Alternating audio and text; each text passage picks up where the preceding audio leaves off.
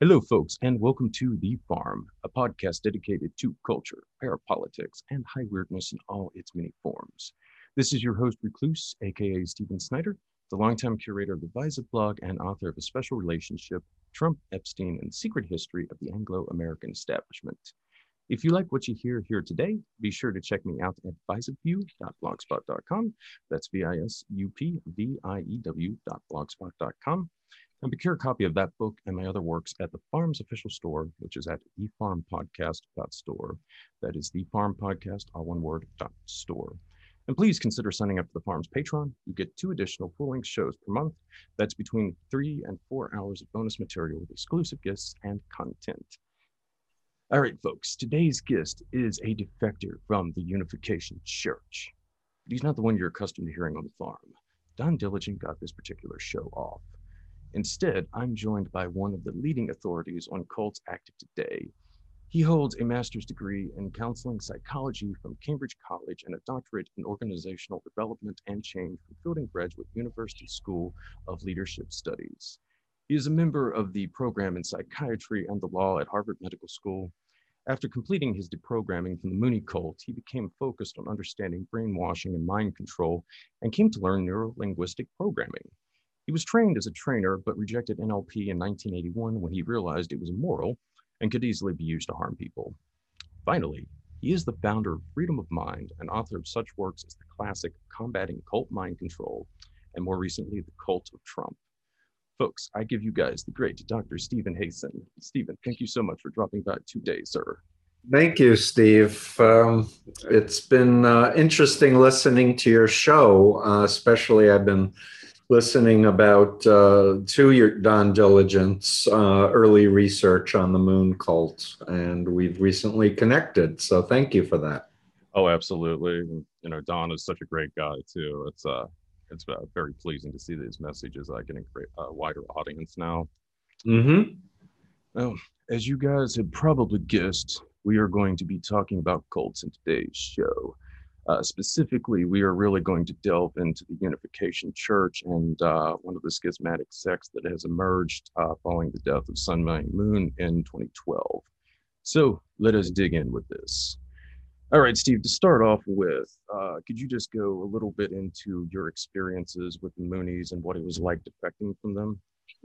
Sure. Uh, so I um, I was recruited into a front group, the One World Crusade, while a student at Queens College in February of 1974, right after my girlfriend dumped me and three women love bombed me.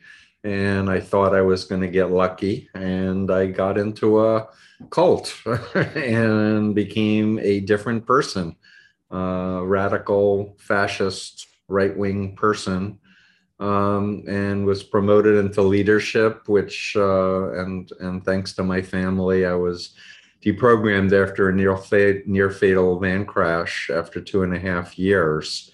Um, I do want to comment and say that I I really would like people to refer to the group as the Moon Organization, which is the term that the House Subcommittee Investigation into Foreign uh, Affairs dubbed it in their final report. They said there are hundreds and hundreds of front groups, and they're all centrally controlled by Moon. So they preferred the term Moon Organization.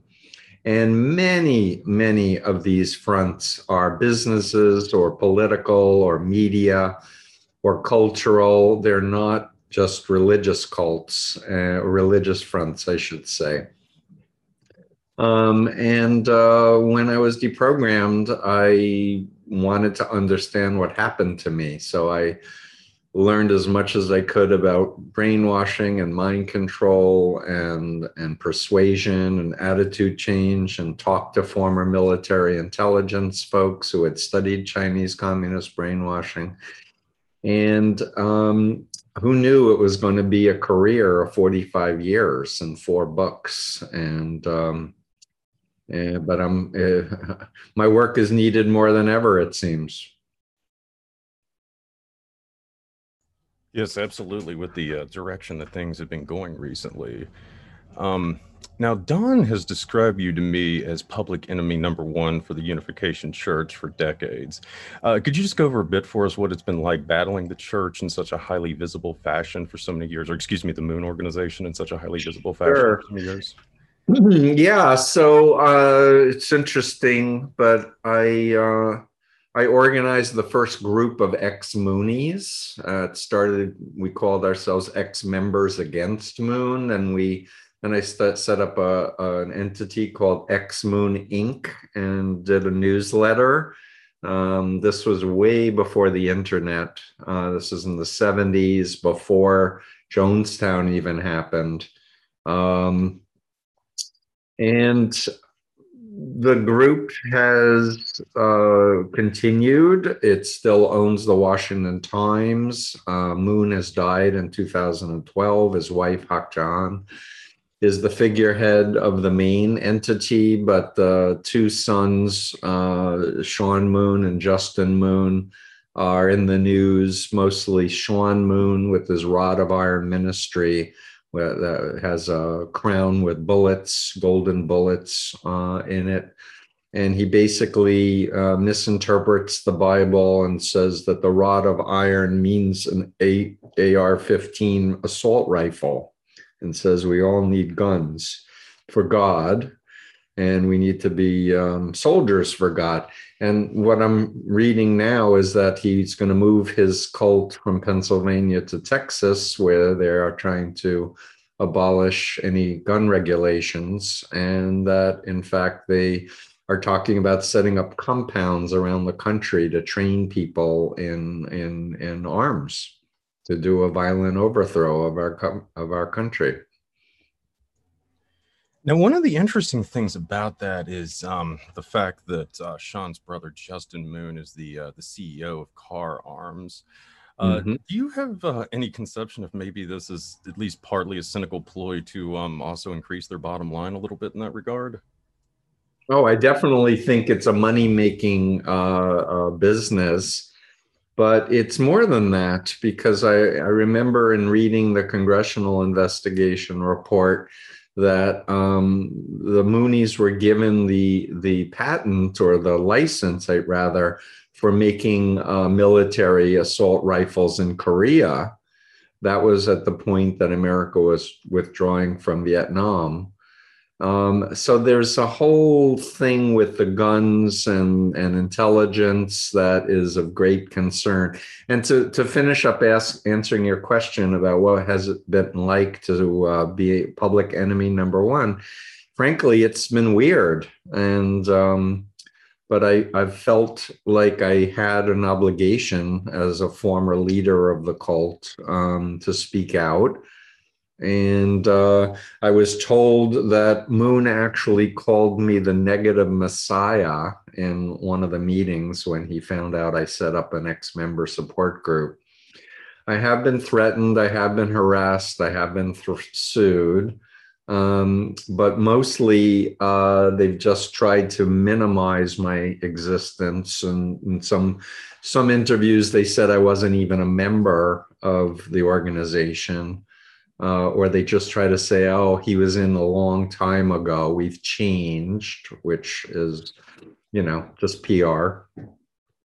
Um, but it's interesting because folks like Don, um, uh, who left years ago, even even knowing my name, uh, didn't seek me out. And I think that speaks to the residual indoctrination or the phobias put in members' minds against enemies. So uh, a lot of folks who have left the Moonies have not read Combating Cult Mind Control or Freedom of Mind or or Cult of Trump uh, because of what was put inside their heads so many years ago.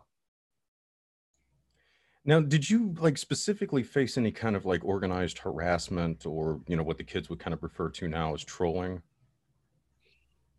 Um, so I, I, I, once the internet came into existence, um, it was both a positive and then a negative. Um, Um, but my, it's hard to say that the Moonies specifically were after me. I felt a lot more pressure at times from the Scientology uh, and from other cults that I have spoken out against. Uh, I've spoken out against ISIS. I've spoken out against traffickers and pimps, uh, and and quite a number of other cults.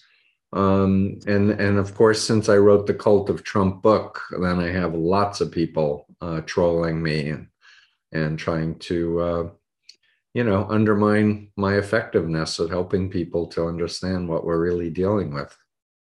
It seems like this is a common uh, tactic used by various cults of different stripes to try to uh, minimalize um, or discredit their opponents it's uh, fascinating to see how it kind of uh, reinvents itself uh, with each era. Yeah. So I, I mean, think about information control, which is one of the four pillars of the BITE model of authoritarian control, which is stands for behavior control, information control, thought control, and emotional control.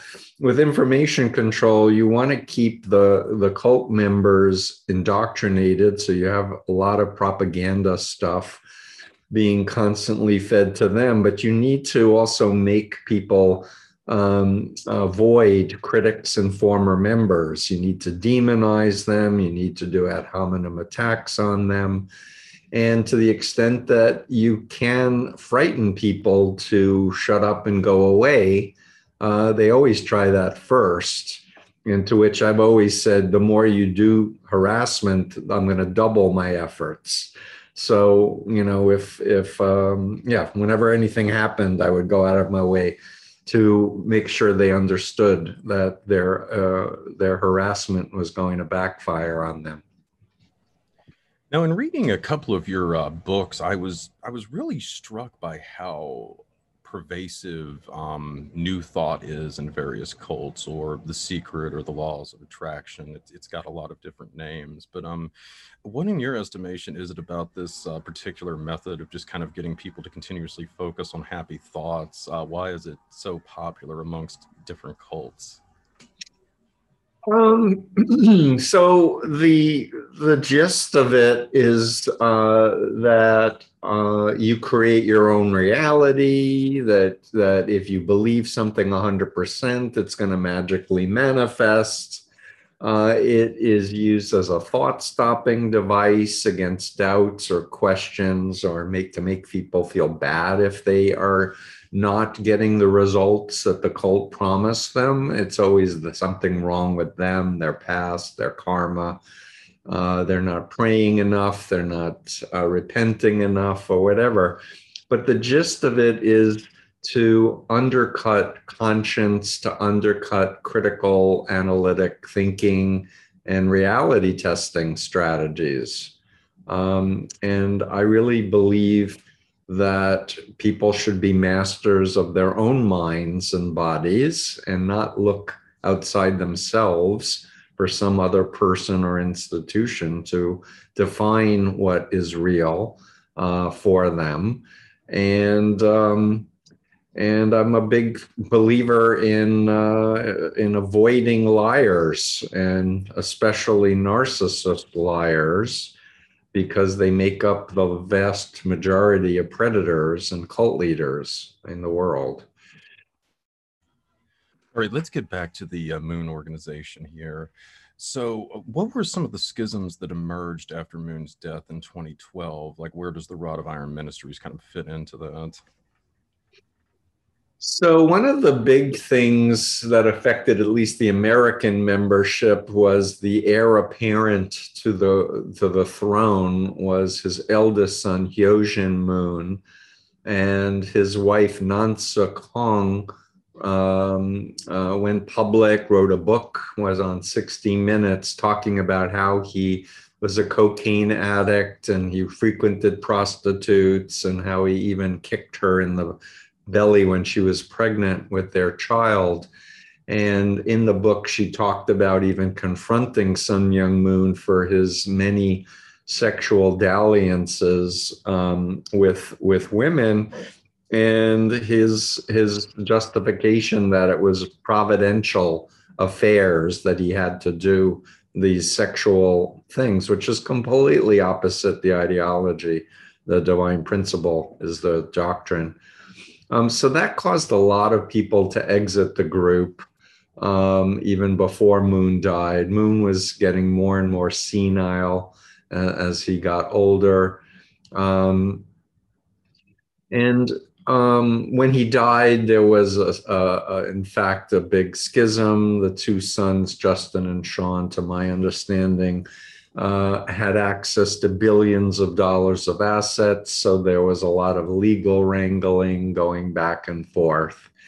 And uh, I'm not sure if the legal wrangling is even finished, but uh, it's clear that Sean Moon likes to be referred to as the king like he's the heir apparent to Sun Myung Moon and not his mother, uh, Hak Ja Han. Um, but it's important to note that May 8th, Hak Ja Han had a three hour virtual conference, and uh, Michael Pence, former VP, was there, and Pompeo, the former Secretary of State in the Trump administration, even Newt Gingrich was there. So there's lots of money and lots of political uh, juice and power, even though she was saying that Christianity has utterly failed. Um, uh, people in the Christian right, uh, like Pompeo and Pence, um, um, don't think twice about associating themselves with the moon cult how is it that the Christian right, in your estimation, has really rationalized this this connection for decades now? Um, it, it's just very strange to me. It's very strange to me too. It uh, makes no sense other than they want power and they want money. Um, I do remember Moon, uh, I think, gave two or three million dollars to help Jerry Falwell out when he was having some financial difficulties. And Jerry Falwell, you know, should have said, uh, thanks for the money, but you're not the Messiah. Jesus is the Messiah. But he didn't. He was happy to take the money. Now, one of the things that Don has kind of um, indicated to us in some of his conversations about the Moon organization is that there uh, was a type of sexual abuse practiced in the um, outfit. Um, I mean, was that anything you ever got indications of? Well, uh, there there are uh, people from the very beginning that have talked about Moon having sex with multiple females, uh, students, disciples. And when I was a leader, I was told this was all just communist propaganda against father. When I got out of the cult, I actually came to understand no, it was actually quite true um, and um, and so I can tell you the theory of the divine principle, you know, that underlines his rationalization of why he needs to have sex with women. Uh, essentially, he says that the Garden of Eden creation story that Lucifer had sex with Eve before she reached adulthood, she seduced Adam. And so it was Satan's seed that interfered with God's plan for a perfect race. And the whole goal of human history was to purify the blood lineage, um, which took thousands of years. And Jesus came back uh, sinless, but um, was supposed to marry and have sinless children and take the Jews uh, and march on Rome and take over the world, but he failed his mission because John the Baptist didn't follow him and bring all of the disciples. So Moon had to come thousands of years later to fulfill Jesus's failed mission. And so if you think about it, well, if Eve seduced Adam, you know, for Satan, then, you know, perfect Adam would need to use his his special uh, instrument to purify women's vaginas in order to have this pure blood lineage thing. I'd say that would be the my guess at the rationalization for why he needed to have providential sex with all these women. Ah, uh, yes, yes, yes. Um, well, It is fascinating the uh, rationalizations that uh, religious messiahs come up with for this type of thing. Yeah, and I can say, Steve, that that cult leaders are after three basic things: power, money, and sex. And there are very few uh, cults that I'm aware of where the leader wasn't interested in sex with the followers, um, male or female, but they all want power and control over other human beings. And they almost all want a lot of money because it gives them more power over more people. Absolutely. And I mean, you can see why sexual abuse is so pervasive too, because it's, you know, it's such an effective way to gain psychological control over somebody. Mm-hmm. Exactly. All right, so let's get back to Kahr Arms here for a second. Uh, do you know what kind of weapons that they specialize in manufacturing? Is it like small arms or you know uh, more military type weapons? My understanding is that they they created a lightweight um, pocket pistol that uh, was capable of multiple bullets being fired. Uh, so that's my understanding is that that's what they're best known for. But honestly, I've spent no time investigating them because I have bigger bigger issues on my mind than Moonie guns. All right. Well, on that note, uh, let's get into Sean Moon and his involvement at the um, the insurrection on uh, January sixth in the Capitol. Uh, what was your take on all of that?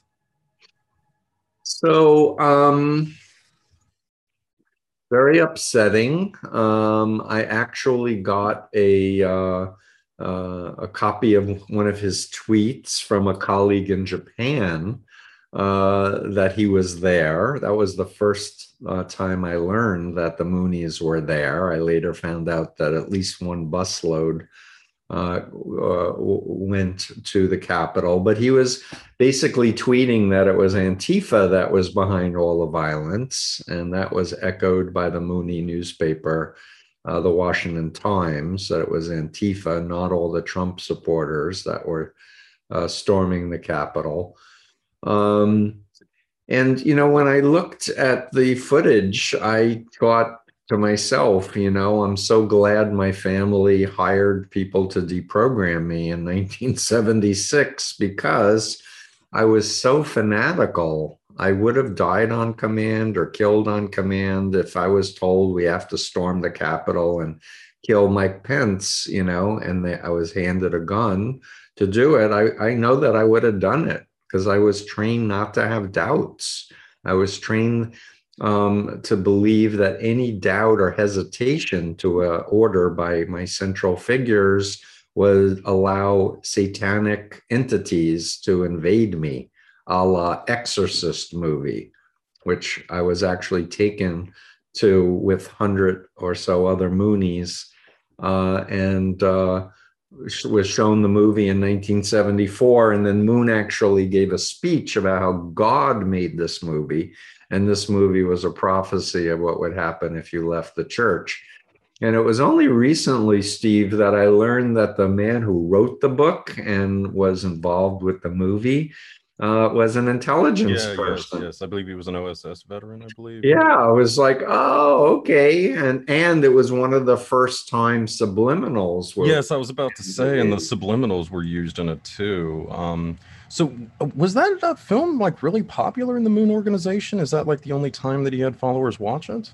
Uh, that I know of. I mean, we were taken to Greenwich Village to an actual theater when it was still in the in the movie theaters, and we took over the theater and watched it, and then went up to to the estate in Tarrytown where he gave that lecture that night.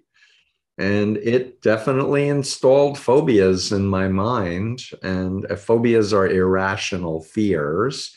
Um, growing up as a uh, conservative jew i didn't believe in satan i didn't believe in entities satanic evil entities at all um, but you know sleeping three to four hours a night and working seven days a week no vacations, cut off from my family and friends, and any other critical information about the group. I believed it all.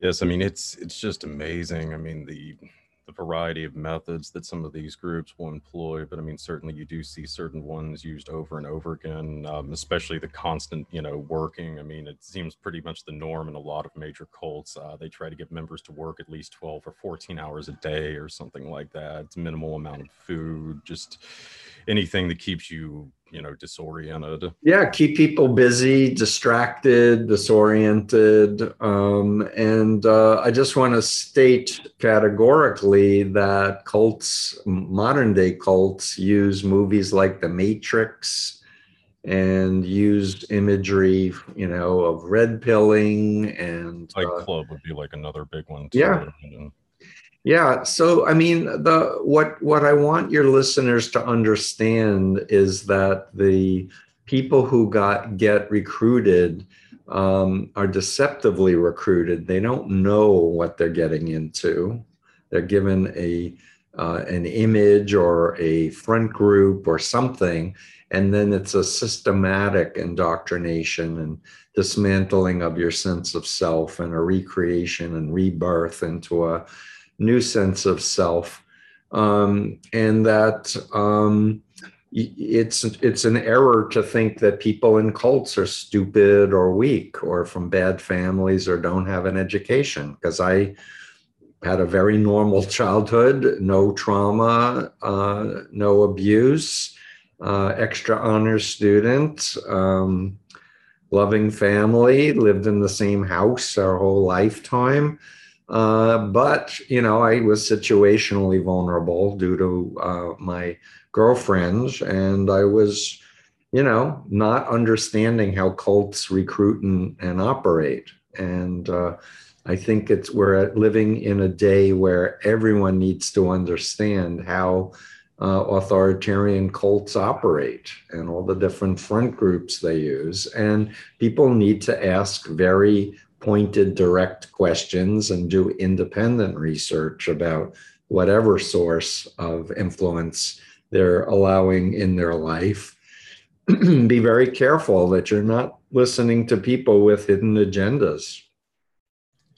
Absolutely. And I mean, you know, I think it's also important to point out, too, the sort of stereotype that cults typically uh, target marginal individuals in society. I mean, in my research, that really doesn't seem to be the case at all. In point of fact, a lot of uh, the more successful cults, at least, tend to target VIPs, successful people, NXIVM, the Church of Scientology, Moral Rearmament. I mean, a lot of these uh, groups never really had many followers, but um, the ones that they did attract had money and um, access effectively. Exactly. Yeah, they they they they uh, deliberately identify key people and go after them.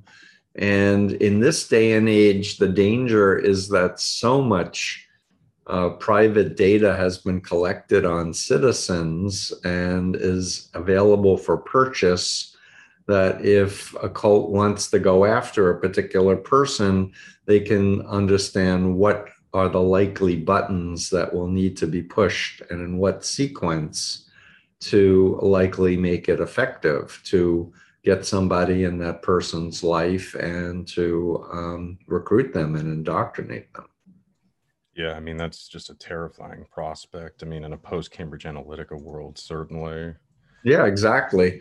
And back in the when I was recruiting people, we depended on asking questions in person to find out the person's background. As a Moonie leader, I was taught to uh, categorize potential recruits as thinkers, feelers, doers, or believers.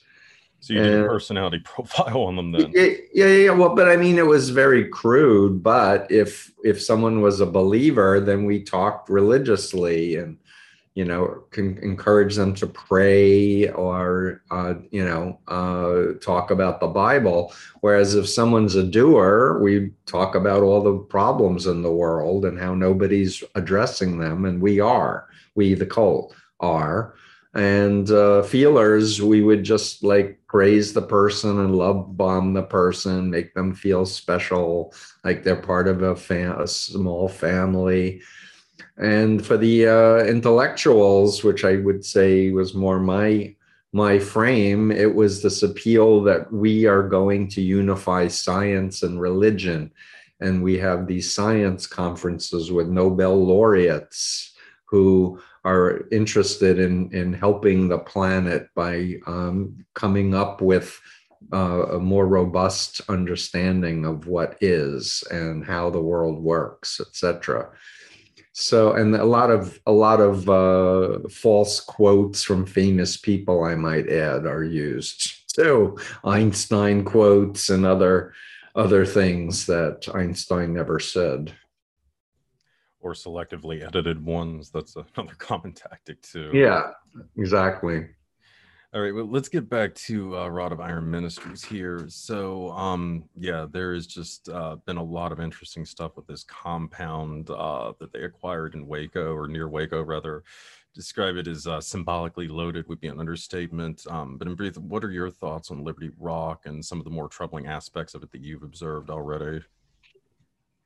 Just you know the the the recipe of disaster with an authority figure who claims that he's doing God's will, you know, with the, the totalist black and white, all or nothing, good versus evil ideology, uh, the dependency and obedience, the, the, the control of information, and then the weaponizing of people. I mean, I remember when I was in the cult in the 70s singing a song called Heavenly Soldiers for God and it was this inculcation through musical songs um, into our minds that we were fighting Satan on earth. And if it wasn't for us, Satan would rule.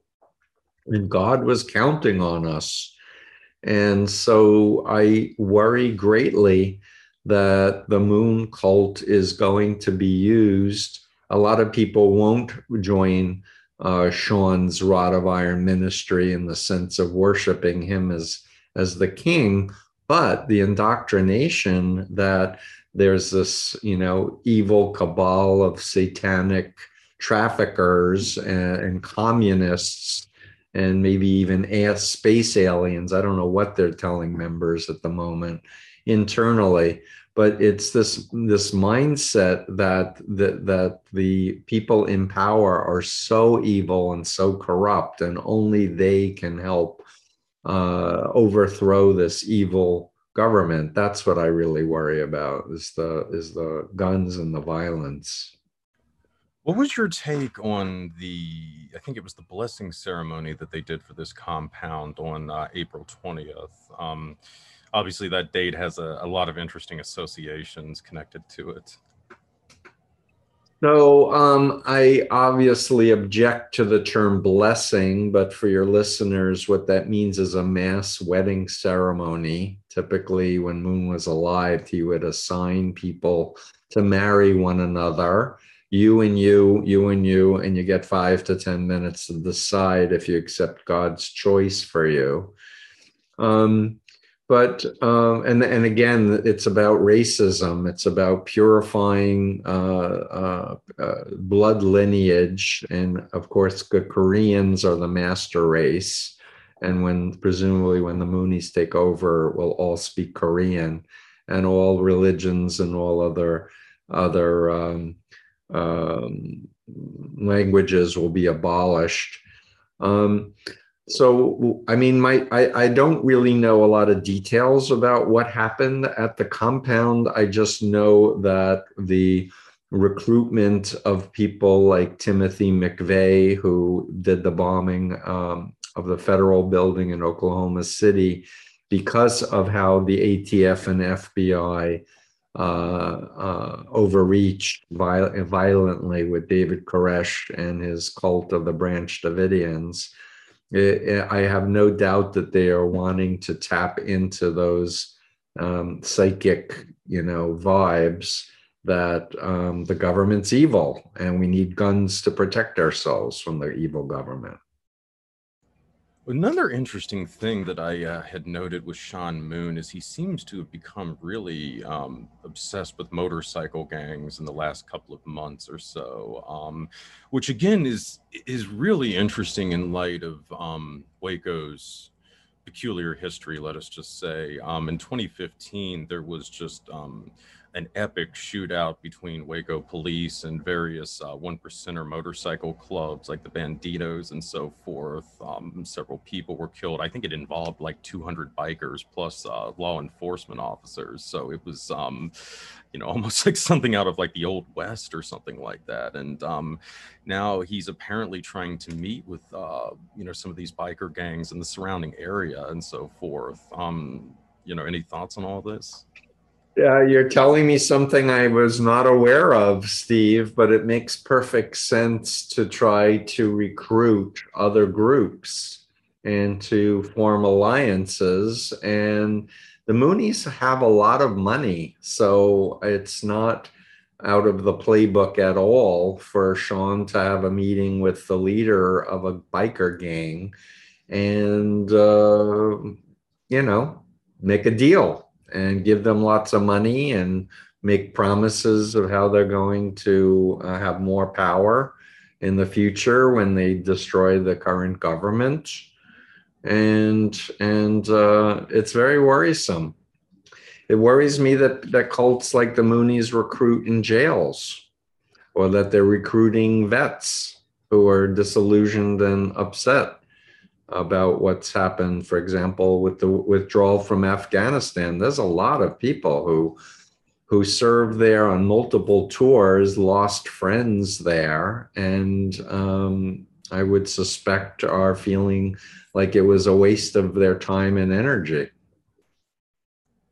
Well, let's get into something that you've been alluding to, which is the real, you know, possibility that we might be seeing Waco 2.0 unfolding before our eyes, which, uh, you know, I think is a very valid concern. And I mean, certainly uh, there have been indications under the Biden administration the ATF is going to be beefed up a little bit. There's, you know, obviously a lot of controversy now surrounding uh, Chipman, I think his name is, who's up for the director of the ATF. Uh, you know, a lot of it's nonsense, but I mean, he has made a few interesting statements um, in regards to Waco. Um, and then on top of that, there's the whole aspect of um, you know the brothers or the one brother being a CEO of an arms uh, factory or manufacturer.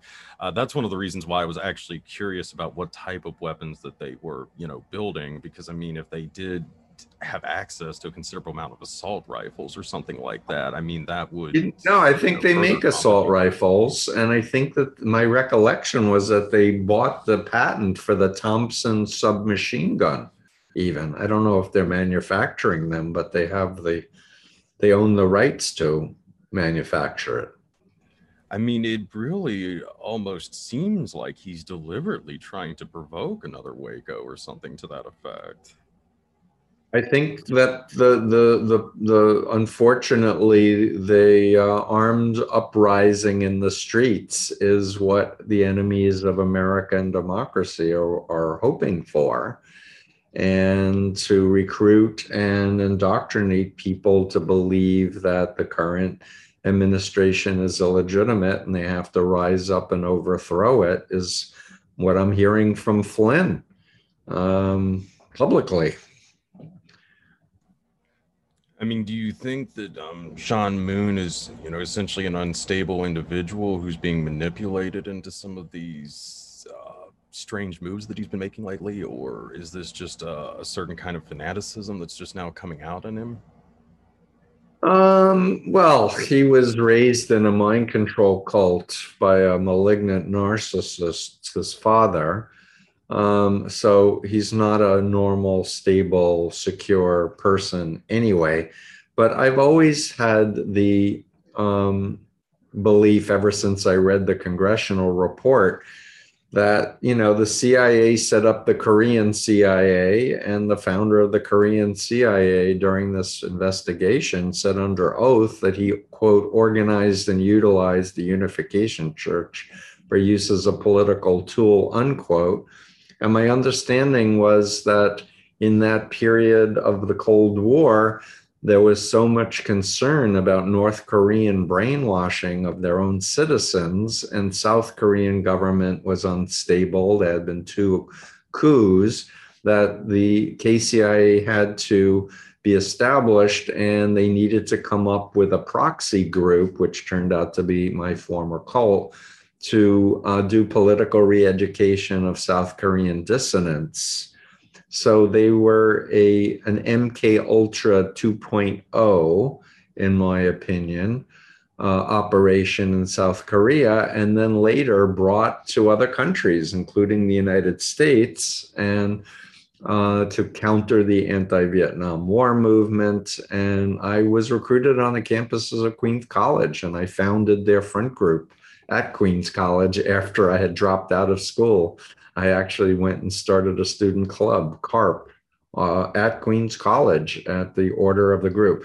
So to answer your question, I I think that that Sean Moon is being um, manipulated by more powerful uh, forces, and not just that he's a, a lone rogue cult person. Yeah, that is uh, certainly a very disturbing uh, possibility, but I think something that has to be seriously considered. Yep. Well, let's uh, step back here for a moment and look at the bigger bigger picture. Um, and going through your books, it seemed evident to me that one of the the greatest appeals of a cult is the sense of community that it engenders in an individual. Um, and that seems especially dangerous in 2021. Mainstream religions, the family, and other institutions that have historically provided us with community are breaking down all around us. And obviously, there are a lot of reasons for that. But, um, you know, on top of that, you throw in the lockdowns, and you're left with a tremendous amount of lonely and isolated people out there. Uh, do you see this loss of community as an underlining factor in the rise of something like QAnon? Yeah, I, I do, but I want to point out that it's my operating thesis that there is deliberate infiltration of um, of organizations uh, to polarize Americans against each other further. So um, to set up a you know uh, neo-Nazi meeting and and and and rile up white identity people and recruit them into that while riling up you know Jews and and uh, uh, black citizens uh, against them. They want conflict. They want people to be afraid. They want people to um, regress to a sense of identity politics as opposed to, you know, America, the country where people can come from to escape persecution and authoritarianism and and make a life for themselves where they're safe. Um, so I, I definitely believe that what's happening is a very deliberate, organized effort to, uh, and it's been operating for decades, to undo America's power and prestige and, and power in the world. Well, I think certainly too to discredit the government. I mean, that's really, you know, I think when you look at a lot of the fourth generation warfare stuff, uh, mm-hmm. uh, people like Troy and Scamacci have, uh, you know, written so much or spoken so much about. I mean, you can definitely see the long term consequences of it. Uh, just the you know delegitimization of government and the state. Yeah, and the Christian right that William Lind's linked with with Paul Weyrich is a very important uh, linkage here. And this rewriting of history that saying that the Constitution was supposed to undo the separation of church and state when it was exactly the opposite. you know, and to try to make this into a Christian country, and it's not. it was deliberately meant to be secular government that represented everybody, including minorities. What about like the rise of things like um, you know, new thought and what have you? Um, it, it just kind of seems like in a lot of ways people are more vulnerable now to cold indoctrination than uh, they had been in previous eras. I mean, do you think uh, obviously I mean there's the whole component with the, you know, the Christian right, but I mean is it also the rise of maybe some of these fringe ideologies that sort of um prep people, let's just say, for cold indoctrination? I think the bigger issue is uh, the invention of the internet and digital devices, including smartphones, is more is more the big change agent of why things are the way they are. Um, the human brain was not has not evolved to be in a digital environment. And we've only been in a digital environment for the last 20 30 years. And we still um, you know are adapting to it with the pandemic and people had needing to be socially isolated. Uh, it's made a lot of people so anxious and so afraid uh, and so addicted. You know, the platforms are designed to make us um, um, to be sticky and to stay on their platform so they can make more revenue and such. And um, I'm just going to share one quick thing that I learned. I read a journal article about how a person could be playing a video game online with a complete stranger uh, but after 15 minutes of playing with the complete stranger, their brain starts showing signs of that this is a friend. And so our brains are getting hacked, they're getting tricked into letting down our normal guard and our, our own boundaries because we're doing this thing online. Uh, furthermore, I can say that there's just been extreme amount of research with neuroscience and subliminals and hypnosis online that um, that the public just doesn't understand, and uh, a lot of people are are um, being subjected to trance states without understanding what's happening to them, or that there may be a, a hidden agenda behind it to either get money or power or sex from them.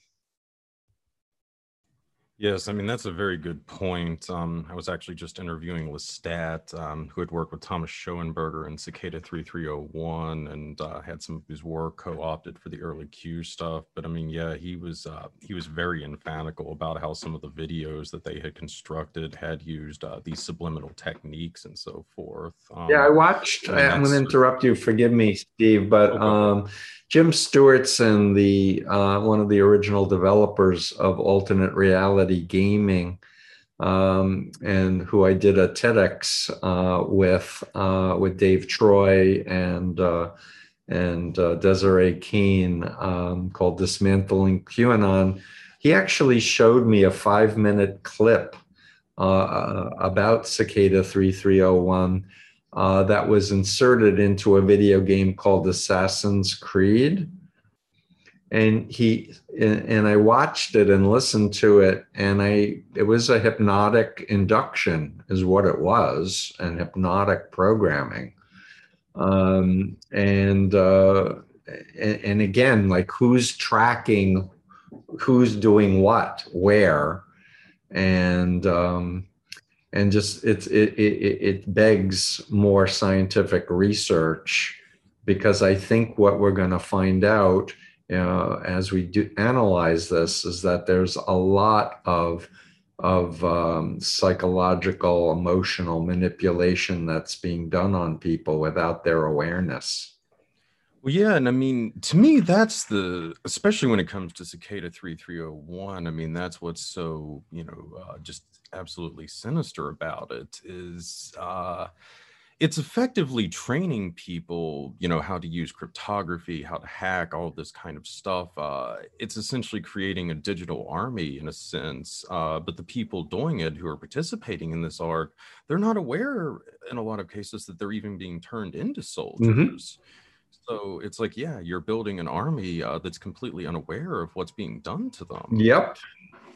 And uh, I think we'll find out in the future that Michael Flynn was involved and Peter Thiel was involved and Erik Prince was involved and Stone and Bannon and a whole bunch of other actors who, again, want to um, disrupt and control the world I mean, certainly going forward, you know, we have the prospect of uh, potentially weaponized AI or perhaps even more insidious augmented reality, uh, you know, which is another technology that they've really been working with with Magic Leap. Um, though also it's, you know, again, majorly supported by the defense community as well. Um, so, in your estimation, what do we have to do going forward to, to break out of this cycle? So, I mean, the, the, the uh, an important point I want to make is that, you know, you can use fire to cook your food and heat your home, or you can use it to burn down buildings and roast people alive that you don't like. And and so the technology can be used for good to help people, or it can be used to harm. Um, where I've come to after 45 years of activism is a position of saying we need to have uh, worldwide uh, uh, education about how to tell the difference between legitimate ethical influence and unethical influence. So to that to that end, that was what I did my doctoral dissertation on, in specific the law and I use my influence continuum um, from ethical to unethical um, and try to spell out very specific criteria um, and use the BITE model, controlling behavior, information, thoughts, and emotions, and all of the variables in each one of those pillars. And with those things, you can determine something is an authoritarian cult uh, versus a legitimate cult or a benign cult or even a productive cult where you have informed consent you have the right to question and get direct answers you can read whatever you want to read talk to whoever you want to talk to and exit if you're not happy anymore without coercion or threats of harassment. And we want everyone to become citizens of the world and realize that you know, other human beings, including members of their own family, perhaps, unless they understand how to tell and how to do their due diligence to to uh, understand what's a credible source of information versus a nefarious source of information or disinformation. Um, without that knowledge, uh, we're, we're, I don't see any hope for the future. Well, if I could interject, because we do have AI and we are addicted to our phones and our platforms. Well, I mean, if I could interject though, but I mean, doesn't it put a lot of uh, pressure, though? I think more so on the legacy media uh, to try to get back to higher standards. I mean, I know uh, just in the alternative media, common criticism that's uh, you know levied against the legacy media is how they handled the you know whole case of weapons of mass destruction with uh, a pretext for the Iraqi war obviously these claims are rather dubious um, in 2021 to put it mildly and it's you know it's kind of a black eye to the legacy media um, and i think you could probably point to a lot of the other instances of that especially going into the 21st century. It does kind of seem like the the integrity that we kind of associate with the press uh, in the early Cold War era has really lapsed. And I mean, certainly some of this is due to fourth generation warfare efforts and so forth. But I mean, the media has dropped the ball at a few crucial moments as well. 100%. And I want to add that I believe that cults have infiltrated the media just as they, or they've had members infiltrate at high levels the, the mainstream or legacy media as, as they have infiltrated in police forces and military establishments and in law schools, etc. Um, and and so I've been very frustrated with the media. Uh, I used to be called on all the time by the media for cult stories, and it wasn't until uh, the insurrection attempt on January 6th, and then when Biden was actually inaugurated, that I started getting calls about my book, The Cult of Trump. Like eh, they were, they were afraid. I had one or two or three uh, cable show interviews, but everybody was afraid to cover it. And then all of a sudden, it was like, oh yeah, it really is like a cult, isn't it? But even now, it's uh, the, media is like, we don't want to use the word cult. Okay, so don't use it. Let's talk about authoritarianism. yeah, let's talk about complete black and white, all or nothing, good versus evil thinking, where you are unable to use critical analytic faculties, where you're not able to look at evidence or lack of evidence, uh, and where people are operating out of out of fear. And, you know, so who's at fault? Well, I definitely blame our intelligence agencies. I mean, they helped set up my cult, the one that recruited an American citizen, yours truly, that's still operating a newspaper in our nation's capital. Huh? And Moon was put to and sent to jail for 13 months with, with a felony conviction, but he can own, own a newspaper in America's capital. Huh? And I'm waiting for a representative from the CIA to say, yeah, people can be made, uh, can be recruited and indoctrinated to become soldiers for a cult. Of course, you know, yes, it is, it is possible to have Manchurian candidates created, but they're they're not saying anything. And I think they're afraid to. And going further, I'd say there's a lot of powerful businesses that rely on advertising and they don't want the public to be educated to all the different social psychological methods and techniques that are being used to get people to uh, to buy products yeah, because I mean, like we've been discussing these subliminals, I mean, they can be very effective in getting people to buy soap, but I mean, you know, they can also potentially push an unstable person over the edge and uh, go do something that's uh, unfortunate for society at large. Absolutely. And we're going to see, unfortunately, more people driven to acts of violence with guns.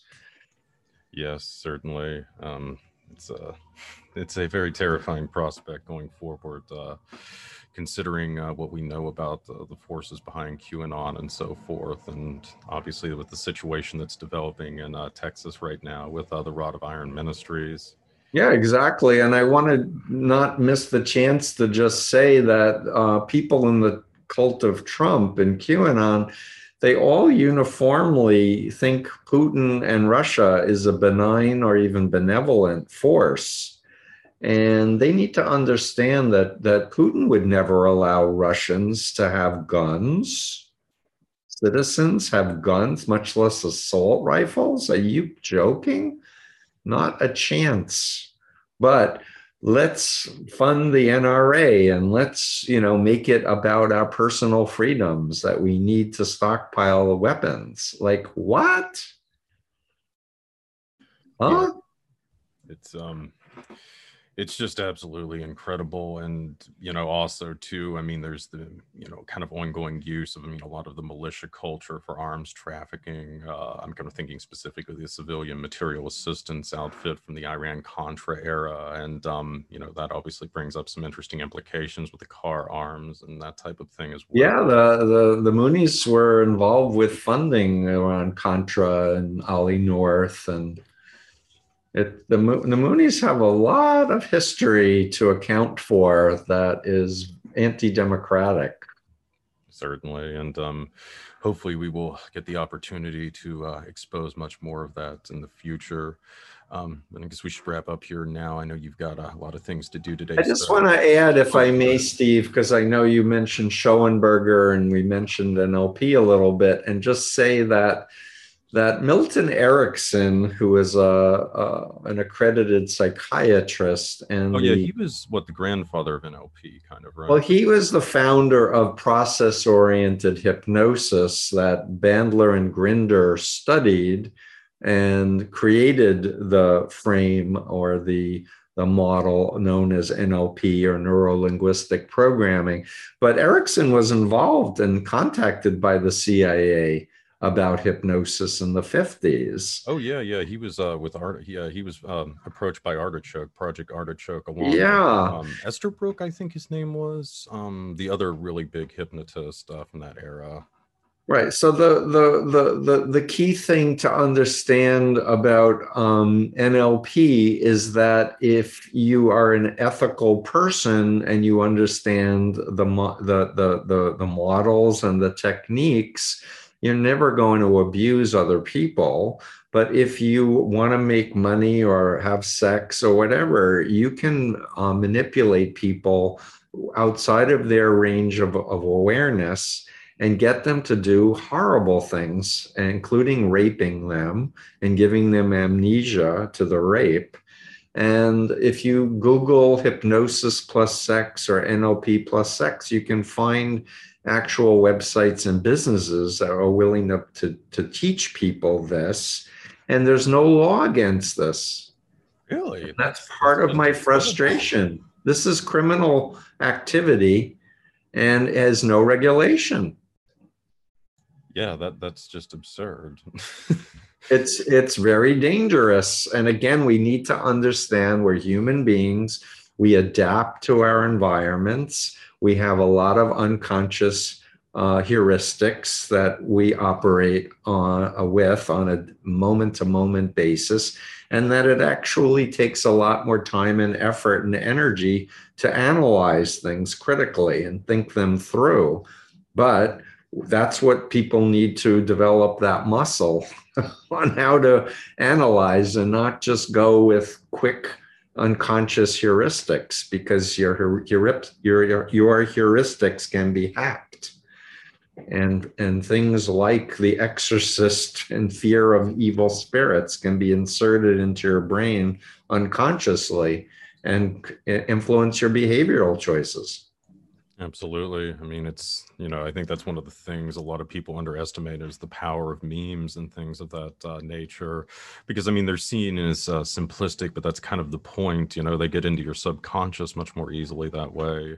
Exactly. For example, fake news is a loaded term, right? And so you, you, someone has presented some factual evidence like that Biden won the election and it was certified by every single state.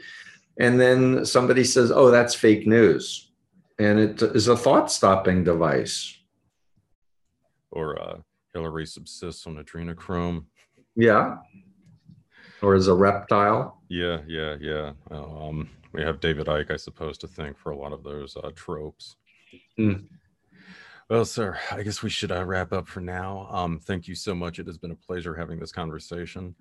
You're very welcome. Yeah, and people can come to freedomofmind.com, and I have a lot of blogs, a lot of free videos. I have a course that's on Udemy for three and a half hours if you want to know cult basics. And uh, um, I'm on Twitter at Cult Expert, and Instagram is Cult Expert if anybody wants to follow my daily um, comments and activism.